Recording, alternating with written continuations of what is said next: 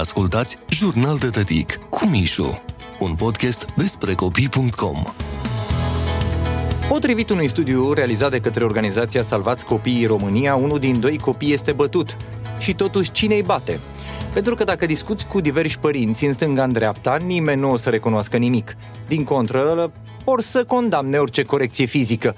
Eu, spre exemplu, sunt tătic. Am un copil în vârstă de 4 ani, cunosc părinții atât la grădiniță, unde îmi duc fetița, cât și în cercul de prieteni, însă nu știu nici măcar unul care să recunoască faptul că își mai mângâie din când în când micuțul cu dosul palmei.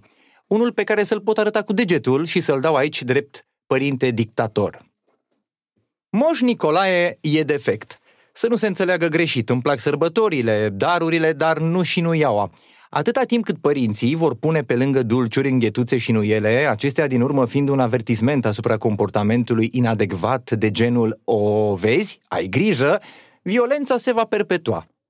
Și ca tacâmul să fie complet, crenguțele astea mai sunt și frumos decorate, un fel de te bat cu zâmbetul pe buze. Dacă ar fi după mine, aș interzice ca vânzătorii ambulanți să aibă voie cu așa ceva pe tarabe. Oricum, România, asta, și așa e defrișată la greu. Acum mai chelim și noi ca să facem arme împotriva propriilor copii? Nu sunt ipocrit și nu ascund faptul că și eu în copilăria mea am pățit să găsesc în cizmulițe nu ele. Culmea e că nu le primeam de la părinți, le primeam de la bunici. Ei erau atât de zgârciți încât tot cadoul se rezuma la o crenguță. Și atât. Și crenguța era nu de aia cu decorată, cu zăpadă artificială, globuri sau mai știu eu ce, ci din aia simplă, din care se făceau măturoaiele. Cred că de fapt au luat o mătură și în fiecare decembrie bunica îl punea pe bunicul să mai scoată din ea un fir, că vorba aia, vine moșul. Dacă m-au iubit, dar mai ales prețuit, N-am înțeles de ce n-au venit măcar o dată și ei cu o scândură din lemn masiv, stejar, fag sau măcar lambriu. Televizorul e de vină. Total fals. Copiii nu sunt bătuți de ieri de azi. E o meteahnă veche încă de pe vremea dictatorului Ceaușescu, al cărui regim folosea copiii drept instrumente. Să ne aducem aminte de filările unde erau puși să mărșăluiască, să facă tumbe asemenea urșilor la circ, doar spre a alimenta o personalitate bonlavă și un orgoliu prostesc. Revenind la televizor. Foarte mulți părinți, când vine vorba de violență, dau vina pe programele TV. Să avem pardon, nu tot ce zboară se mănâncă și nu tot ce vedem la știrile de la ora 5 punem în practică. Adică, să zicem că tocmai urmărim filmul Spider-Man. Asta nu înseamnă că în prima pauză de publicitate ne ridicăm de pe canapea, deschidem larg fereastra și sărim asemenea personajului. Lingura de lemn versus papucul de casă – Aici am încercat să fac un sondaj printre prieteni să aflu pe care din ele le-au simțit mai des pe propria piele. Rezultatele studiului m-au pus serios pe gânduri în sensul că ori părinților erau desculți, ori n-aveau linguri prin casă pentru că toți întrebați au ales varianta ai mei pe mine nu m-au bătut niciodată. Mai există de asemenea și varianta americană.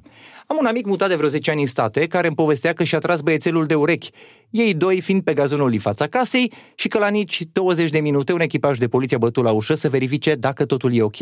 În America pedepsele pentru acei părinți care își molestează nu doar fizic cât și psihic copiii sunt dure, de așa natură, încât să te facă să te gândești de două ori înainte dacă să ridici mâna sau nu. Varianta românească. Eu te-am făcut, eu te omor sau îți zbor dinții din gură. Am încheiat orice discuție. Poate îți cârpezi vreo două. Te bat de nu te vezi. Să le luăm pe rând. Eu te-am făcut, eu te omor. În primul rând, nu tu m-ai făcut, că m-a adus barza. De ce să mă ciugulească varianta pentru cei mici, ori varianta pentru cei mai mărișori?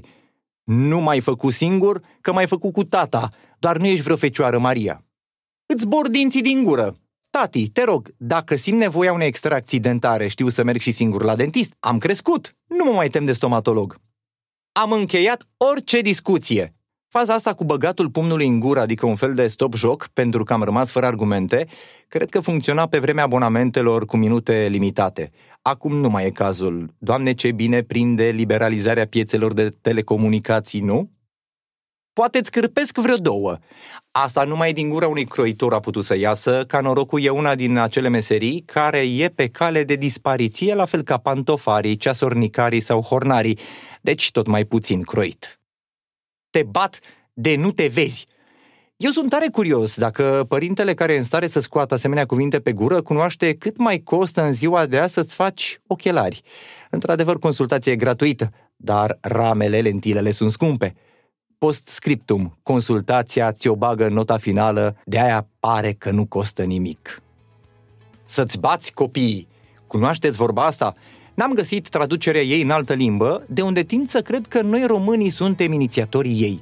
Asta spune multe, suficient cât să ne pună pe gânduri și să ne facă să ne gândim că dacă vrem să îi mai avem aproape, e mai bine să ne batem capul găsind soluții decât copiii. Ați ascultat Jurnal de Tătic cu Mișu, un podcast despre copii.com.